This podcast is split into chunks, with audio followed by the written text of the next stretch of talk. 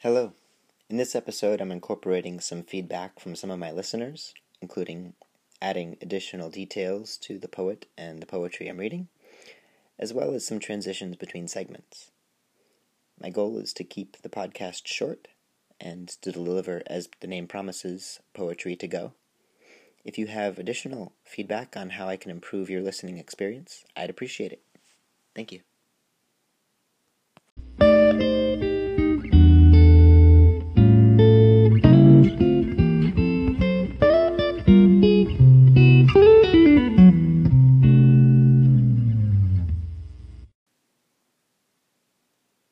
William Blake is a poet like no other. The oldest of the first generation of Romantic poets, his works span the late 18th and early 19th centuries. He had mystical visions throughout his life, starting in childhood, which shaped his poetic imagination. And while he uses language and imagery from both the Bible and John Milton's epic Christian poem Paradise Lost, Blake creates in his poetry an almost entirely private religious mythology. He was an engraver by trade, and he set his poems in richly decorated designs that make reading them as much a visual as a literary experience, like an illuminated manuscript of the Middle Ages. His infernal method, as he called it, meant his designs and words were hand engraved on copper, backwards, and then hand painted after printing. Because each book he published was individually crafted, his works were not in wide circulation during his lifetime. Today, I suppose he'd be considered an artisan. Like so many of his contemporaries, he was inspired by the lofty promises of individual liberty and political reform in the French Revolution, and profoundly shaken as it descended into the bloody chaos of the Terror and Napoleonic Wars. This historical context echoes an important framework for reading his most beloved and well known book, Songs of Innocence and of Experience. This book as his subtitle declares, shows the two contrary states of the human soul. For Blake, innocence and experience are not permanent either or conditions, but temporary states of being which the individual is free to move between. Innocence is characterized by the usual tropes of Romanticism the freshness and simplicity of children and childhood, a joyful and contented life lived in happy accordance with nature a faithful trust in the goodness of life and life's creator. However, Blake is not naive, nor does he paint a rural idyll blissfully unaware of the darker realities of life. There is always lurking the possibility of a fall into experience. This is the dangerous and destructive state of human life. In these songs, children are exploited or stifled. The world is grim and deadly nature is sick or blighted. Yet even here there remains the possibility of redemption.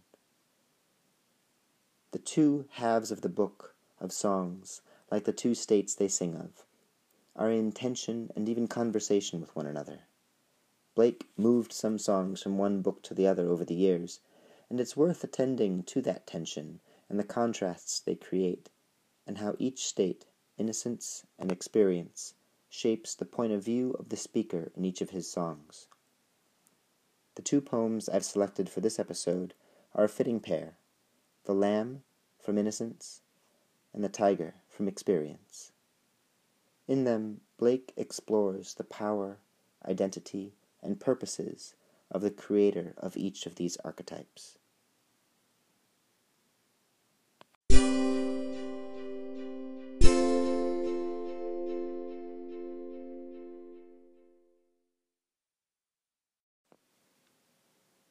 The Lamb Little lamb, who made thee? Dost thou know who made thee?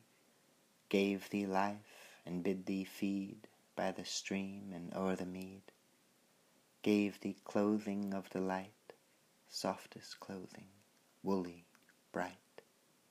Gave thee such a tender voice, Making all the vales rejoice? Little lamb, who made thee? Dost thou know who made thee? Little lamb, I'll tell thee. Little lamb, I'll tell thee. He is called by thy name, for he calls himself a lamb. He is meek and he is mild, he became a little child. I, a child, and thou a lamb, we are called by his name. Little lamb, God bless thee. Little lamb, God bless thee.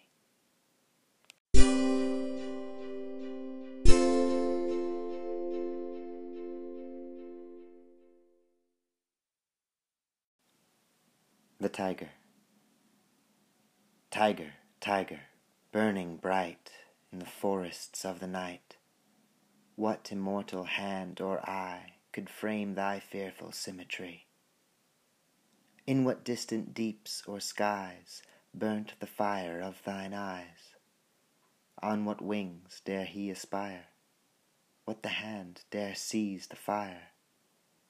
And what shoulder and what art could twist the sinews of thy heart, and when thy heart began to beat, what dread hand and what dread feet? What the hammer, what the chain, in what furnace was thy brain? What the anvil, what dread grasp dare its deadly terrors clasp? When the stars threw down their spears and watered heaven with their tears, did he smile his work to see? Did he who made the lamb make thee? Tiger, tiger, burning bright in the forests of the night, what immortal hand or eye dare frame thy fearful symmetry?